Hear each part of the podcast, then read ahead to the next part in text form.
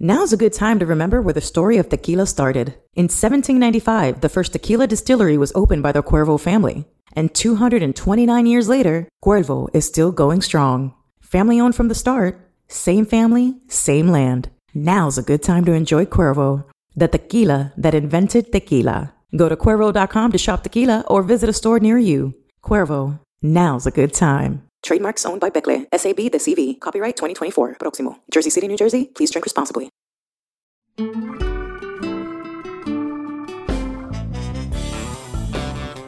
Van, it's nice to see you. I've been following your work on The Ringer, and I remember you from TMZ, although I don't know that I can cite much of your work from TMZ. I also don't know. I've heard you quoted talking about some of the shames involved with whatever it is that must be done at TMZ to get ahead, but I didn't want to talk to you about that now. I wanted to talk to you about Fat, Crazy, and Tired, Tales from the Trenches of Transformation. It's a book you've written. I don't know why you've written it, and I don't know what was the transformation you were looking for. So I, at one point, like I've gained some weight now since the pandemic. I think we all went through, you know, forgiving ourselves for not being able to stay committed to a gym routine when there are no gyms and there's no society.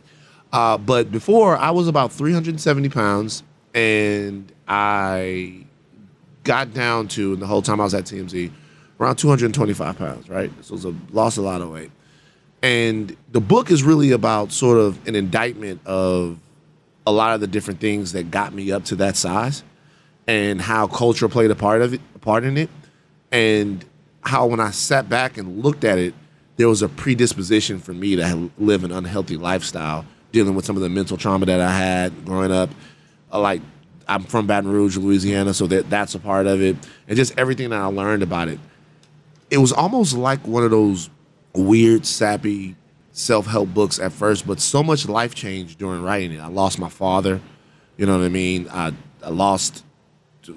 moved away from TMZ or my movie we did running the Academy Award, so much stuff happened that the book actually became about like that transformation.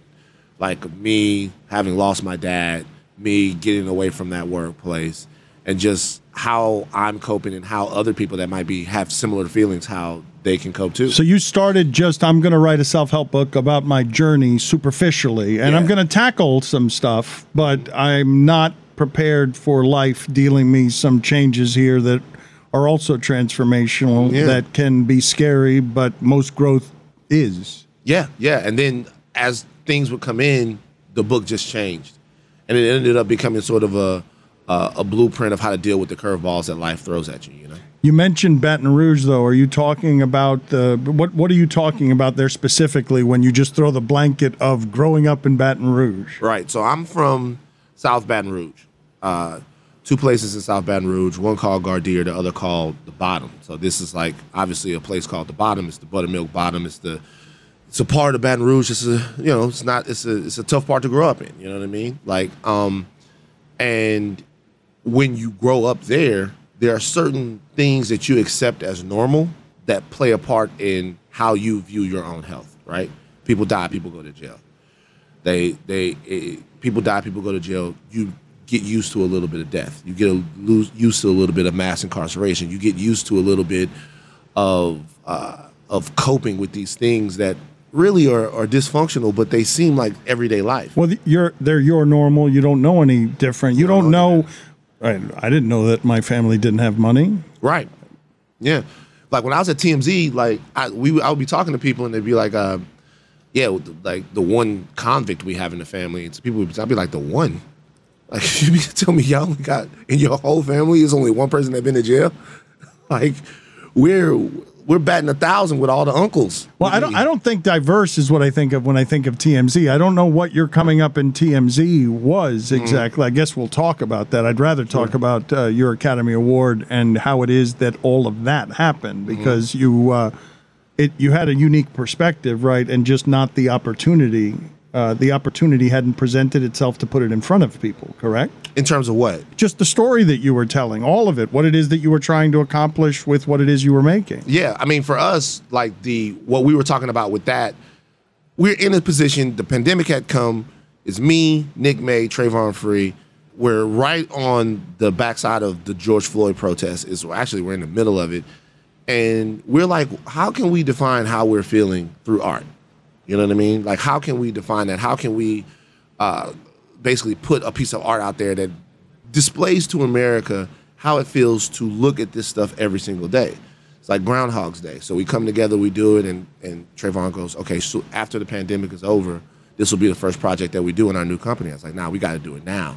And it seemed like something now that was impossible, but we had nothing else to do. And we had Lawrence Bender, we had Sean Puffy Combs, we had all of these people who believed in us. We put it together, we used our own money, made the movie. Movie wins the Academy Award. Well, what is the story, though? Take me through Two Distant Strangers for the people who do not know. Take me through how all of that happened, because self-financing a movie that wins an Academy, that's not a normal thing. Yeah, so what happened was we decided we were going to do the movie, and then Trayvon Free, amazing writer, writes this great script. And then we take the script around to people. We go, hey, you want to read this? Like, boom, everybody goes, it's amazing. Okay, cool, it's amazing, great. Give me $200,000. And then they're like, hey, we don't know how the economy's going to be. You know what I mean? Like, we don't know how the economy is going to be. Oh, I've learned starting a business during a pandemic is hard. Yes, it's nuts, yes. Right? I had underestimated the what pandemic does to business. Yes. Right. And these were people that were like, there are even some people that when I left TMZ were like, oh, come here, we'll let you do whatever you want. I'm like, okay, this is what I want to do. Fund it. They're like, nah, I can't really do it. You're not really asking for that much, though. By Hollywood standards, that's not a lot of money. It's not a giant ass for a project someone believes in. But see, the thing is, the reality of the situation is that you ask for that much money, but it's a short film, so they're not going to get the money back. Like, you're asking for money for a pure piece of art. You know what I mean? There's almost no commerce in it for them. So they don't think they're going to get the money back. So at a certain point, me and Trayvon look at each other, and I go, well, I mean, I got $100,000. I can, and he goes, all right, let's do it. So we put the first money in, and then other money starts coming in. It didn't end up costing $200,000. It ended up costing way more than that.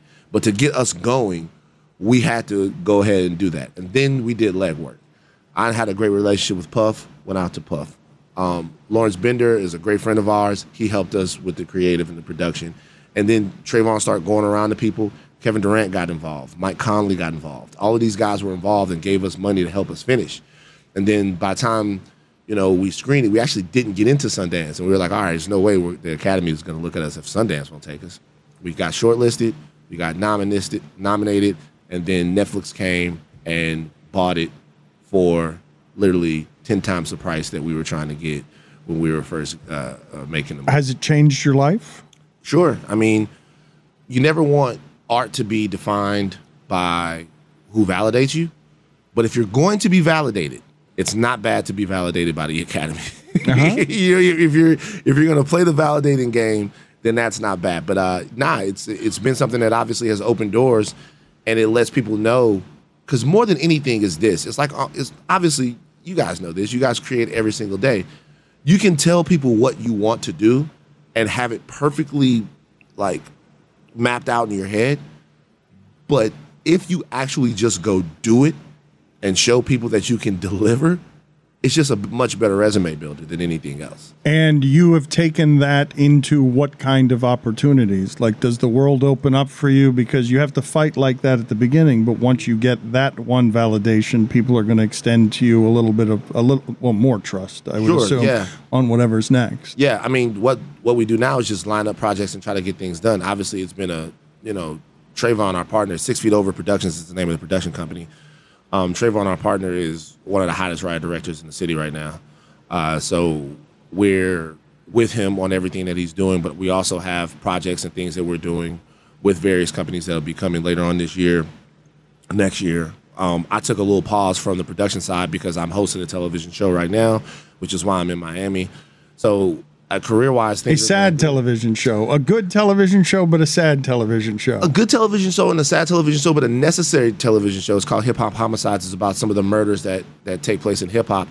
There's a phenomenon there that needs to be explored, not just from the standpoint of rest in peace to this guy, rest in peace to this lady, rest in peace to this person. What happens to these rappers? What happens to these guys in hip hop is just sort of like, it's the common story of sometimes people whose proximity to certain violence, who their proximity to certain morals and values ends up coming back to get them. You know what I mean? And it happens all the time. It's just a lot of the times when it happens in these other cases, nobody, it's like a tree falling in the woods when nobody's around, nobody cares. But you care when it's your favorite rapper and he's in a situation where he's shot, or when it's your favorite rapper and he's mixed up in some gang violence that ends up taking his life, or when it's your favorite rapper and they're with the wrong person at the wrong time and they get killed. Is that a 50 Cent production? Yeah, that's G-Unit Films and Mona Me. So that's 50 Cent and Mona Scott Young. Why are they doing it? 50 Cent is doing it because for 50, I think he had a very close relationship to a couple of rappers this has happened to. And could have happened to him any number of times. Almost did, right? He really would have been one of these guys, shot 9 times. And I think that being a dude who, and me and 50 have talked about this a lot, being a guy whose goal it was to get money and then get out of the street, he's like, the money, the goal is to get the money and move out of the block. He is a stone cold businessman. He really doesn't understand some of the guys that come up and still want to be in the middle of it. Like, he's trying to understand what's going on, too. He doesn't understand the idea of a guy wanting whatever street credibility buys you in the currency of this climate. He doesn't understand. I mean, he understands, obviously, how much money and adulation can be attached to street credibility. He doesn't understand wanting to still be in the street. Why would you want to be shot at 9 times again? Like, why it's so much better to just partner with Vitamin Water. I heard you guys talking about yachts. I look out in Miami, beautiful place, yachts everywhere. If you could be on a yacht, why would you want to be anywhere else? You know what I mean? And I think he really wants to. But are you exploring that? Because that's a fascinating undercurrent throughout all of hip hop, right? Mm-hmm. That Rick Ross is a former correctional officer. That you have to be, that shot 9 times ain't bad for business if you survive it. So this is my goal in my post TMZ career. My goal is to always. We're obsessed with the headline. We're a headline culture now. And the place that I worked helped to define that. We're a headline culture. Nobody cares about the body of anything. What you want to do is you want to inject conflict and you want to inject sensationalism into the headline and then get the click. And once the click happens, you don't care anymore. My goal now is to move past the click and to be a little bit more nutritious. And with this show, you start off with a premise that is very sensational, something that everybody cares about, celebrities that have passed away before their time. But there are common threads in all of these things that need to be discussed on a societal level. There are reasons why King Von and FBG Duck passed away. There's a gang war going on in Chicago. I'm not making the Chicago the mascot for it, because what we also talk to people like Chicago King David, Inglewood Barbie, Pastor Corey Brooks that are working on this problem. But there's a gang war going on in Chicago that is generations old, right? And that is akin to something that you would see in Iraq or something like that. It's like they are tooling up on each side, armed, walking around looking for each other at all times. And it happens to your favorite rapper, FBG Duck, shot 24 times on the Gold Coast of Chicago. Guys left their place, knew where he was, spent the block. I'm talking about a coordinated hit. Jump out, shoot him up, get back in their cars. And the hip hop is a part of it. The neighborhood is a part of it. Everything is creating this like gumbo of death. And you see this going on everywhere. And it's something that we should be discussing. When you need mealtime inspiration, it's worth shopping Kroger, where you'll find over 30,000 mouthwatering choices that excite your inner foodie. And no matter what tasty choice you make, you'll enjoy our everyday low prices, plus extra ways to save, like digital coupons worth over $600 each week. You can also save up to $1 off per gallon at the pump with fuel points. More savings and more inspiring flavors make shopping Kroger worth it every time. Kroger, fresh for everyone. Fuel restrictions apply. Another day is here, and you're ready for it. What to wear? Check. Breakfast, lunch, and dinner? Check. Planning for what's next and how to save for it? That's where Bank of America can help. For your financial to-dos, Bank of America has experts ready to help get you closer to your goals. Get started at one of our local financial centers or 24/7 in our mobile banking app. Find a location near you at bankofamerica.com/talktous. What would you like the power to do? Mobile banking requires downloading the app and is only available for select devices. Message and data rates may apply. Bank of America N.A., member FDIC. How did you get to TMZ? What is the story behind the path, your journey, and where it is that you've arrived and what you wanted when it started? So I was living my best life, I'd say, about 2008 to 2010 was like my best life then. I've been working at this company called Capricorn Programs, and the job ended. The company sort of dissolved in a weird way. The financial crisis took a toll on it. And I was on unemployment. So every day I'm hooping. Boom. I'm getting my game up. You know what I mean? I'm out here giving people buckets all over the city, left and right, all right?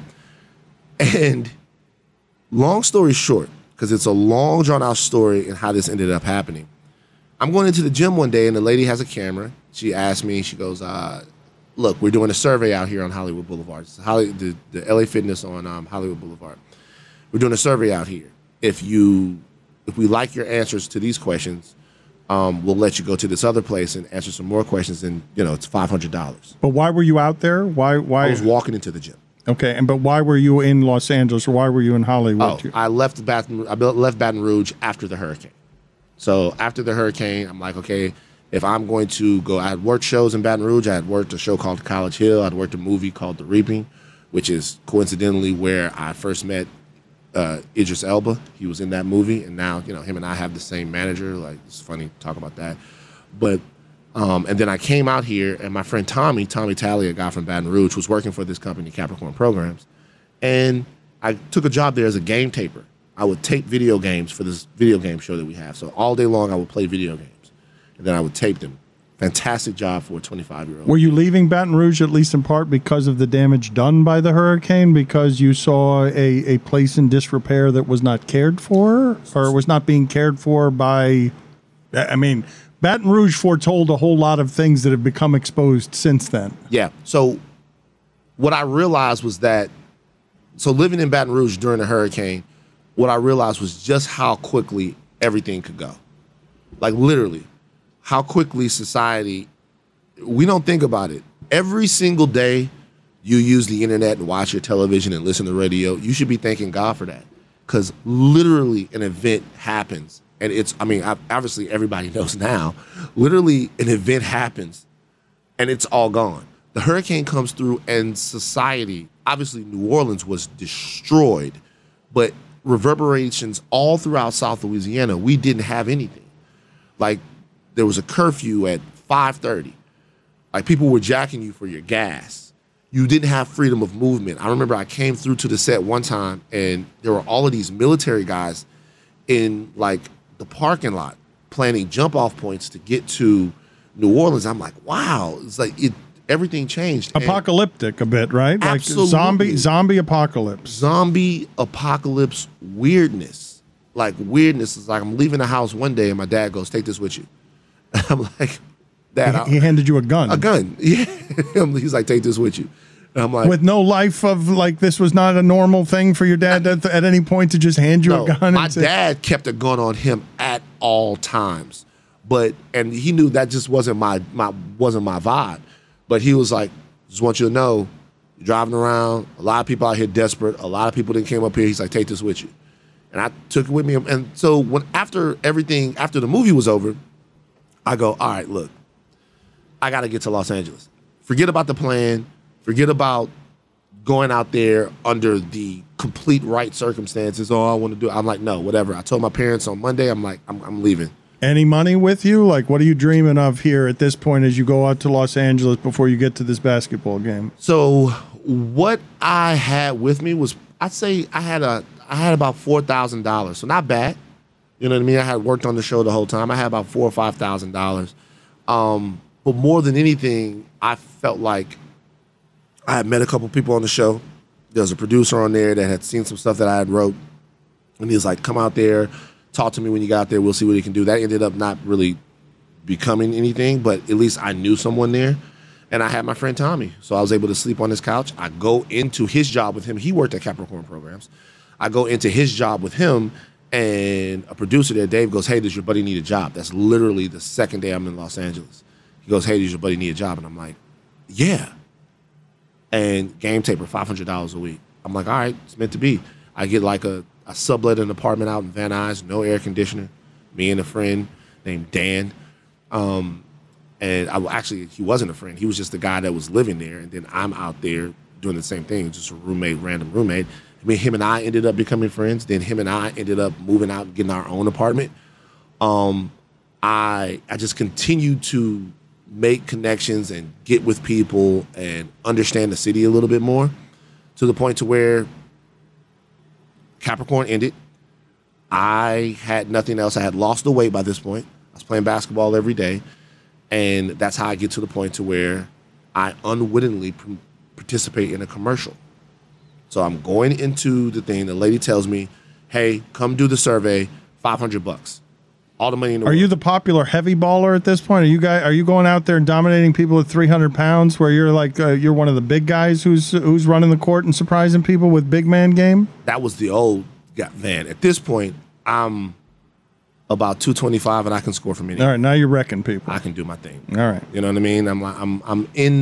I'm in my prime. And you're confident when they put you in front of the camera now, whatever it is that you're doing in front of the camera. Whatever it is. That's got to be your most confident place at this point in your life is leaving a basketball court. Sure, yes? Sure. And I like to mess around and have a good time. So I'm in there, whatever. I end up going there and doing this survey. They're like, hey, use this deodorant. You brush your teeth with this, do all of this, blah, blah, blah, blah. And then afterwards, we'll get your opinions on all of these things. They're like, use this razor at the end. So while I'm using the razor, somebody jumps out and they go, hey, are you ready for the Gillette Fusion Pro Glide Challenge? And I'm like, what? The whole time it's a commercial. All of it was to butter me up to get me to drop my guard. And then they're doing one of those razor commercials. Like, hey, how do you like your razor? Ha, ha, ha, whatever. And I'm going back and forth with the guy, having a good time, whatever. I leave. And when I get backstage, everybody's like, oh, man, like you did so well, blah, blah, blah. I signed this paper. It's actually not $500. It's on a Saturday, it's $2,000 I make for the commercial. Then I get a holding fee and all of that. I'm a nice, honest Southern boy. So when I get back to my unemployment, it says, did you make any money this week? And I said, yes, this is what I made. And the unemployment people were like, cool. We're going to readjust your... You decided to be honest about this. What an idiot, right? You've got to pay taxes on it and everything else, and right. You've decided to play by the system, and you've declared to unemployment that you weren't this day technically unemployed. Right. And so they go, cool. So you worked a job. So what we do now is we readjust the amount of money that you've made from the old salary that you had at Capricorn to this new salary of $2,000. That's what you made for this entire quarter. So now your unemployment goes from around $500 a week to $75 a week.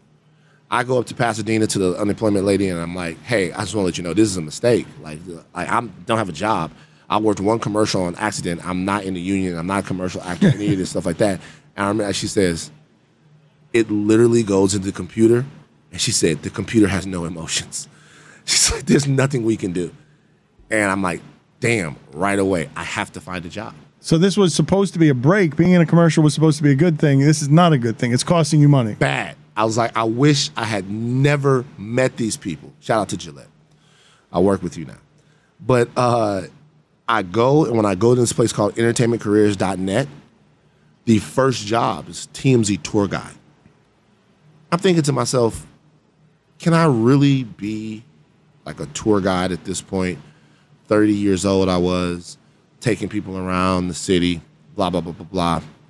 And I talked to my girl about it, and she goes, yeah, just think about the grand scheme of it. Think about being with a media organization. I wasn't really familiar with them. Like, I'd known that I thought it was like extra. What year was this? This was like 2010.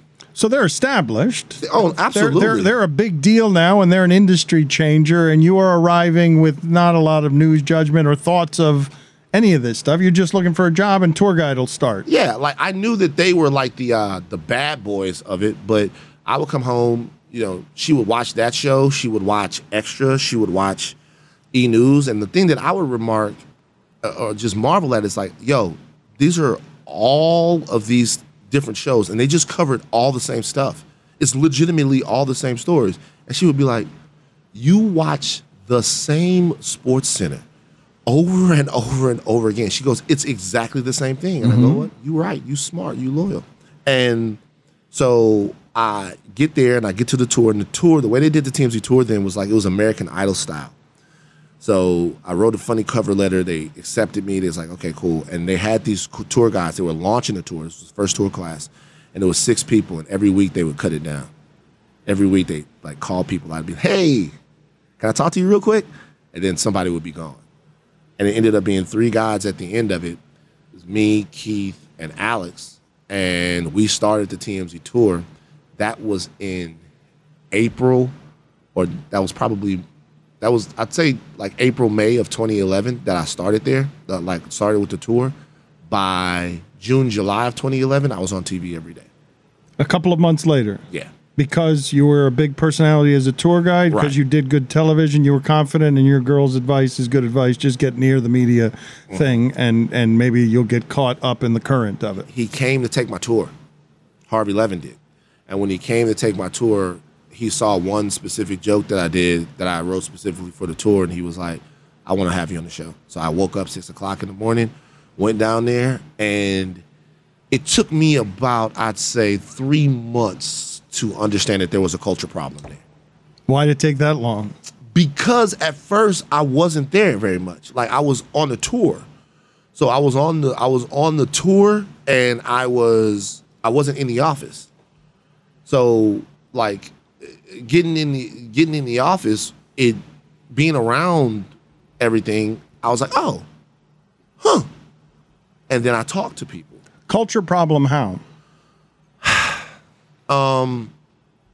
This is the way I understood that there was a culture problem, just from one aspect. And I'll be selfish. There was a video, and they were showing different rap stars on the video, and there was like a... They were showing Wiz Khalifa was on the screen. And Wiz Khalifa was on the screen, and somebody had Chiron'd it, Little Bow Wow. And I'm like, this is about to go on television. I'm like, how does that get through? Like, at the place where those are two very different people. One guy is 6'5", notoriously tall. They look nothing alike. And I'm like, how does that get through? Like, how does that happen? And I'm actually curious about it. I'm not mad. Like, I'm curious. I'm like, well, how does it end up that this happens at a place where these are the celebrity experts? Everyone is talking about magnesium. It's all you hear about. But why? What do we know about magnesium? Well, magnesium is the #1 mineral that 75% of Americans are deficient in. If you are a woman over 35, magnesium will help you rediscover balance, energy, and vitality. Magnesium supports more than 300 enzymatic reactions in your body, including those involved in hormonal balance. From functional medicine doctors to mental well-being and female hormone experts, we all know that magnesium is the one mineral to improve all aspects of well-being and health. But which one? Magnesium Breakthrough from Bioptimizers. The trusted choice recommended by leading experts, with 7 best-absorbed forms of magnesium to ensure your body receives the support it needs for overall well-being. Go to bioptimizers.com/balance today and use code BALANCE10 for 10% off. Support your journey to wellness at bioptimizers.com/balance. Magnesium Breakthrough from Bioptimizers, your foundation to optimal health and vitality. But when you mean culture problem, you mean literally a culture problem. You're not talking about necessarily a toxic environment. You're talking about a culture that doesn't account very much for your culture. Well, as far as any of that stuff, it took a lot longer to understand that, because I had to be in the newsroom to understand that. But like, toxicity doesn't really affect me in the same way it affects other people, because my personality is very strong, so you can't bully me. So because you can't bully me, like, when I say enough, it's enough. But I wasn't like really cognizant of how the workplace was affecting other people until I had 2, 3, 4. And these aren't any these aren't any groundbreaking such assertions that I make. I had 2, 3, 4 like coworkers come to me like crying, like I can't handle this anymore. Which parts of it were not handleable? You'd have to ask them, but like what they would sometimes you'd have to ask them for an in-depth answer. But what they would say is like, I can't move up. People talk to me in certain ways. Like I'd get yelled at, I get disrespected, all of those things. And those are things that like, and I, you know, the way I would look at people, I never forget, and I won't name names, but we're all in a, this is the Lamar Odom story that's happening. And I knew Lamar Odom. I knew people who knew him. So I wasn't convinced at first that Lamar Odom like had a drug problem. They were actually right about this. I wasn't convinced at first that Lamar Odom had a drug problem. Like his best friends were giving him the information, unfortunately, and that's the way it works. And that's how dirty the game is. But I was like, yo, the Kardashians are making all of this up about him and they're putting out all of this stuff because he's breaking up with her. And I would say this on the television show, and some of the people who were on the news desk would get, they would get upset with it. It would annoy them. And it wasn't Harvey, but another top voice at TMZ sitting around, and I'm like, telling you, all of this is BS, blah, blah, blah, blah. I don't trust the Kardashians. I don't trust this. And somebody says in front of a room full of people, they go, whatever, shut the fuck up. Oh, excuse me, I'm sorry. Oh, can I curse? It's like, whatever, shut the fuck up, Van. And right away, it doesn't matter where that's coming from for me. Right away, I'm like, what? And he's like, he doubled down. He said, shut the fuck up. And I was like, hey, I don't know who you think you're talking to in this room full of people, but I'm going to stand here and say whatever the fuck I want to say. And if you don't like it, you can get me out of your place. But there's no fucking way that you're going to talk to me like that in front of all of these people. Are you out of your motherfucker? Are you nuts? Like, who are you talking to? And there's a hush that falls over the room, and I'm turned up. I'm mad. So I don't care what is happening. And it ended up being a situation where I was taken into an office and apologized to by executive producers of the show. But there were limits, and they were always with me. There will always be limits, but I don't think other people. Number one, I was kind of a fixture on the show by that point. I'm a big guy. I don't think other people felt as comfortable setting limits there, and I think it was a hard place to work for. I know it was a hard place to work for a lot of people, and it was a place where a lot of people, incredibly talented and bright people, were kind of chewed up and spit out. Was the breaking point for you there the argument about the Ellen DeGeneres, George Bush thing? Or? It wasn't so much a breaking point. That actually, of everything that happened, was the thing that was probably the most overblown, right? Because so the way that this went was like, you know, I don't want to talk about Hurricane Katrina. I don't want to discuss it that much. There was a phenomenon that happened in Hurricane Katrina where completely healthy people just died. They just got stressed out and died. I don't know how else to explain it to people. It's like there were people, some of them would be a little bit older, but, or like even if they had heart attacks or whatever, and they just died, they didn't even die in a hurricane. Like the hurricane killed people, it's true, but I had aunts and uncles and cousins, beloved people, who one day it's like we come to the house and they're not breathing no more. I'm like, and this is just a nuts thing in my life, like watching people drown and their houses get destroyed. I don't really want to discuss that much, and I had talked about that before. And so you're talking about George W. Bush and Ellen DeGeneres, and they're like always want to go to me on George Bush. Hey, Van, tell us how you feel about President Bush. It's not my man. Like I don't care what anybody feels and how anybody feels about whatever. That's on you. I don't want to get into political arguments with everybody. That's not my guy. That's not my man. I don't fuck with him. Like, we needed help, and we needed people to be serious. And maybe people didn't take it seriously. Maybe people didn't know how bad things were down there. But we needed help, and we needed somebody to be serious about helping us, and that's not my guy. Like, he can be cool with Michelle Obama. I'm not going to be mad at Michelle about it. He can be cool with Ellen DeGeneres. I'm not going to be mad at Ellen DeGeneres. You were desperate for help and leadership, and Kanye West is screaming on television during a telethon. George Bush doesn't care about black people, and that's what you're feeling in the middle of. That's not my man, right? And so we talk about it. I get all emotional at the beginning, at the top of the day on the big show. I get all emotional about it, and I say, hey, when this comes up on TMZ Live, I don't want to discuss it, all right? Like, I don't do good at, I don't want to talk about it. They come back, the show is coming, Van, we need you, Van, we need you, Van, we need you, Van, we need you, Van, we need you, Van, we need you, Van, you, please, please, please, please. I'm like, no. And they're like, Van, like, Harvey isn't here. Harvey wasn't there that day. Like, we need you to talk about this. Like, you're going to give us all of that. We need. I'm like, all right, whatever. So I do it. Mike Babcock, who is a friend and remains a friend, and me and Mike have never agreed on politics, but that was still my man. We were like the Riggs and Murtaugh of TMZ Sports. Like, that was my guy and still is my guy, like, right now. He's hosting the show with Charles, and we get into the whole situation. And the back and forth on the show, my emotions were already high. And I also felt like he was trying to, play me or something like that. I was feeling a little belittled, okay? So what I did was I waited. I didn't even get into it on the show. I thought the better way to do this is to address it with Mike after, between the segments. So I walked over to him, and the reason why my hands were on his shoulder is because I was whispering in his ear. I was like, hey, bro, I didn't really appreciate that. Blah, blah, blah, blah, blah, whatever, whatever, whatever. And then I turn around to leave, and he stands up. When he stands up, I go back and forth. I'm like, yo, I said what I said, blah, blah, blah, whatever. Charles goes, okay, man, this is too much. Go home. All right? So I left. I get a call later on that night, and it's like, hey, what happened?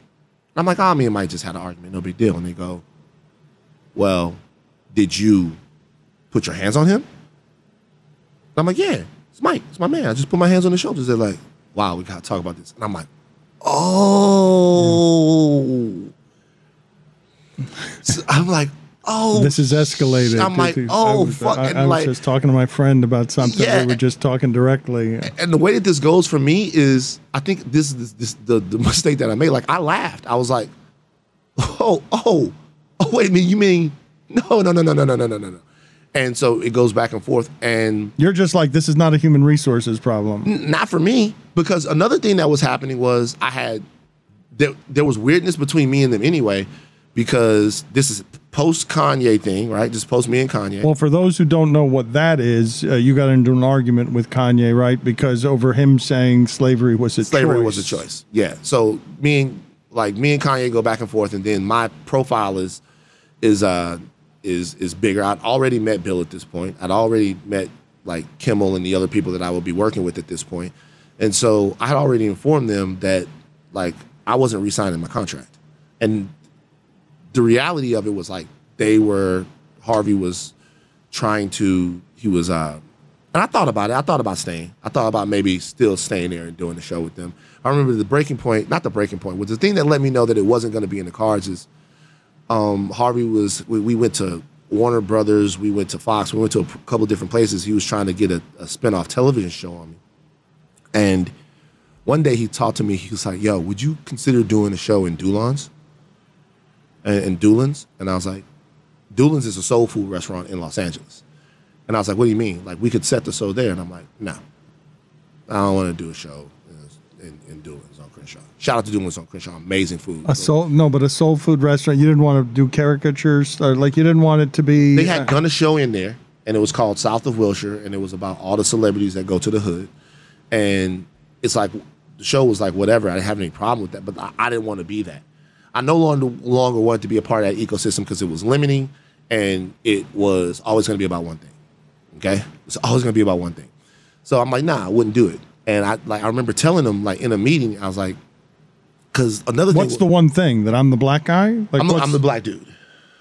That's all it was going to be. Well, number one, I had no problem doing that because I started to realize that was needed. Like, there was a thing at TMZ where there was a poll on the site, and it actually went on the site. It was like whether or not black people should be called African Americans or niggas. It's like a poll that was run on the site because Suge Knight said it. So because Suge Knight said, I'm more comfortable being called a nigga, they decided to ask that question to everyone. I remember I wasn't in the office, and I've told this story before, and a big-time black celebrity hits me up, somebody I had never met, and goes, yo, what are you doing if something like that could still happen? Like, he's like, I watch you on there. I love you on there. I think you represent on there really well. But do you see how messed up this is? And so I knew that that was going to be my deal there for the rest of the time. But it was also something that you had to do. You had to course correct there culturally, because the cultural IQ there is lower in terms of your culture than you would think that it would be. So you had to course correct there. And on a lot of things, by the way.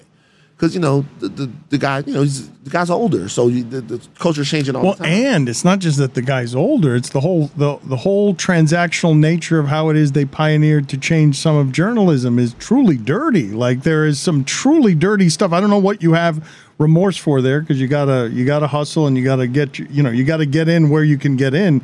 But I don't need to tell you that TMZ does dirty stuff, and I don't know whether you have any remorse being affiliated with the brand. No, I don't think I have any remorse. I think, well, this is what I have.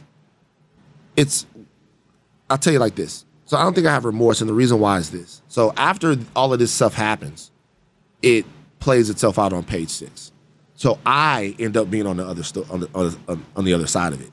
Like, me and Mike go through our thing, and because I only really had 3 weeks left of work there anyway, I was like, oh, okay, cool, no problem. This is the big deal. I'm not coming on there and saying I'm sorry to anyone. I don't think this is bad for business here. Like, this is not a bad way to go out. As somebody who spent months trying to figure out a way, an exit ramp on a job, I can tell you that that's not a bad place to get out, where your future is secure and you can just go out on some sort of principle. Right. So I'm like, nah, it's cool. It's whatever.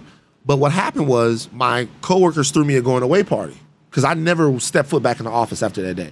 My coworkers threw the going away party. When my coworkers threw the going away party after that, like, the party was that Saturday. This had been 2 weeks since everything had happened, right? Like, the party was that Saturday. The Page Six called me on Monday. So, like, hey, we're going to run this story. So apparently them getting together and doing that, it pissed somebody off. And so that Monday it came. And I think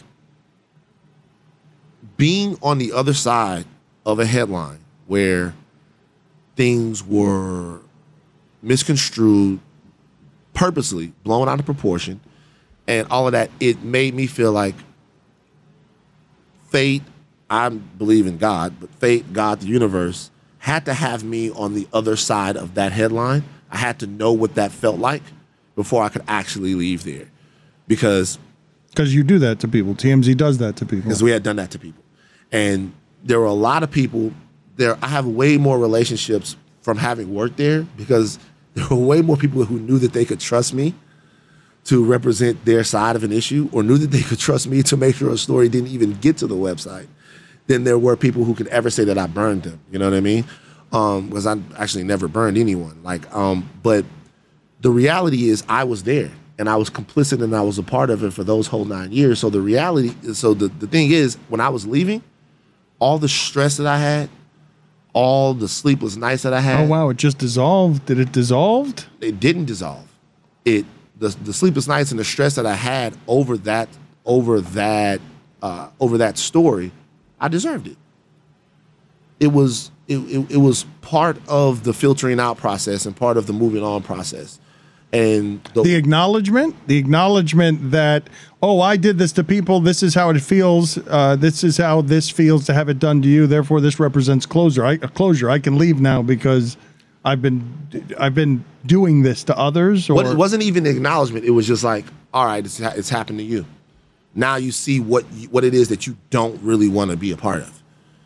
And that's not to diss. Look, to me, I think the real thing about it is, I don't want to moralize with them, because I think that they're serving an audience who desperately loves what it is that they do. And they're also playing into something very specific amongst people that want to believe that people who've attained a certain degree of celebrity have to be weird. Like, if you're somewhere and you're watching a reality show, if you're somewhere and you look at people that are living a lifestyle that maybe you would want to live, or a lifestyle that you didn't want to go out and you want to believe that those people are weird, are inherently kooky, are inherently off kilter and off their rocker, because there's like a bloodlust for celebrity dysfunction. And everybody else would dance around it, and they got right to it. Everybody else would be like, hey, this is blah, blah, blah. And they were like, no. This is what you want. See what you think about these people? You're right. It's not that they're talented. It's that they're corrupt and weird and off kilter and all of this, and we'll show it to you. And people like to see that. So TMZ serves them. So I'm not sure if TMZ is a problem in and of itself, or if there was a celebrity culture problem that really was, in a way, examined by them. Now, as far as the journalistic stuff, I mean, he doesn't give a fuck. He'll pay for your video. He'll pay for your story. He'll do all of that stuff. But there are things that they won't do. What was happening with the sleeplessness? Forgive me, I don't mean to interrupt you, but when you say that you were dealing with this, the moral conundrum was the sleeplessness? Well, there was a moral. So there were two things that led to me having weird feelings, and everybody knew this. Number one, being the only black voice in a room where you're continuously pushed to be the black voice in a room is soul destroying. Like, blackness is a gift. Our experience and our culture is a gift. It's something to be proud to be a part of. It's not something that you should access with a shield and with a defense. And that's why sometimes the PTSD that you get from being in a situation where you feel marginalized or not included or whatever, that's why we're quick to trigger sometimes. So like, that's why we're hypersensitive sometimes, because we have this beautiful thing and we're trying to defend it to people who obviously don't think it's so beautiful. So, one time, there was a situation where Whitney Houston passed, and they were describing her funeral, and it was like, it's called a homegoing, and it's where people is traditionally more expressive and all of that stuff like that. I'm like, this is not fucking National Geographic. What the fuck? You act like you just landed on another planet. It's a homegoing because she's going home to be with Jesus. It's not this big of a deal. It's not something that denotes an encyclopedic explanation to America. It's it feels weird. It's off. And to be honest with you, you don't do that with your culture. You don't get on there and explain the ins and outs of your culture and your cultural customs and traditions, because you have them, to America for mass consumption, because it's not that big of a deal. Whitney Houston passed away. Her family laid her home. That's it. Like, you making it seem like people about to be rolling in the aisles and fainting and doing backflips. And I know that's particularly how things are portrayed. Oh, I want to go to a black church because it's so much more fun. But that shit is annoying. And being annoyed every single day. And I mean, Killer Mike, if you ever get Killer Mike on the show, if you've ever had... I've been wanting to have him on for a long time. Ever get Killer Mike on the show, ask Killer Mike how many times I call Killer Mike and I'm like, yeah, I can't do this anymore. And Mike would be one of the people that would say, yo, you need to stay there. Like, he would be like, you need to stay there. He does a good job of navigating some complicated labyrinths here. Depending on your viewpoint of things, Mike is Mike. You know what I mean? Me and Mike don't agree on everything, but I know he really means what the fuck he says. And even in the times we don't agree, I know that like he means best for his community. He's a leader there. So, but yeah, I would call him up because he's wise, and I'd be like, "Yo, I can't do this." He's like, "Nah, you need to stay there." And everybody would say that. Charlemagne would be like, "I remember one time over the Marion Barry situation, I was super mad that Marion Barry died, and it was like, okay, so Marion Barry passes away. It's crack mayor, Marion Barry passes away. Well, that's the way they do it. Marion Barry had an issue in D.C. Everybody knows about it. But before that, do you know who Marion Barry was? Do you know what Marion Barry was in civil rights? Do you know what Marion Barry means to Washington, D.C.? Do you want to have that? As a pioneer and leader. As a pioneer and leader, yeah. And typically sometimes as black men, and I don't want to get into anybody else who passed away, but typically as black men, black people, that's a sensational thing. I'm not acting like Marion Barry, that people don't know that happened. That was a huge, big pop culture moment.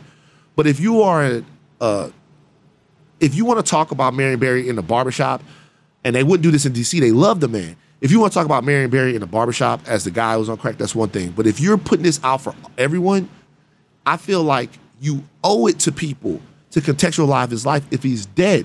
So I was getting ready. I'm like, yo, I don't know if I can do this. And I called Charlemagne. I'm on the phone with Charlemagne. Charlemagne was like, man, you can't quit your job because of Marion Barry, bro. You just can't quit your job. He's like, you're right where you're supposed to be. And to their credit, they cleared it out on TMZ Live, and me and the organization were able to go back and forth about the way I feel like they covered that story. So I started to feel that it wasn't until Kanye that I felt like I was actually growing. I wasn't growing. I was stuck in a spin cycle of cultural damage control. Thank you for being on with us, sir. It was good meeting you. Good spending the time with you. No problem, man. I appreciate you. Now's a good time to remember where the story of tequila started. In 1795, the first tequila distillery was opened by the Cuervo family. And 229 years later, Cuervo is still going strong. Family owned from the start. Same family, same land. Now's a good time to enjoy Cuervo, the tequila that invented tequila. Go to Cuervo.com to shop tequila or visit a store near you. Cuervo, now's a good time. Trademarks owned by Beckle, S.A.B. de C.V. Copyright 2024, Proximo. Jersey City, New Jersey. Please drink responsibly.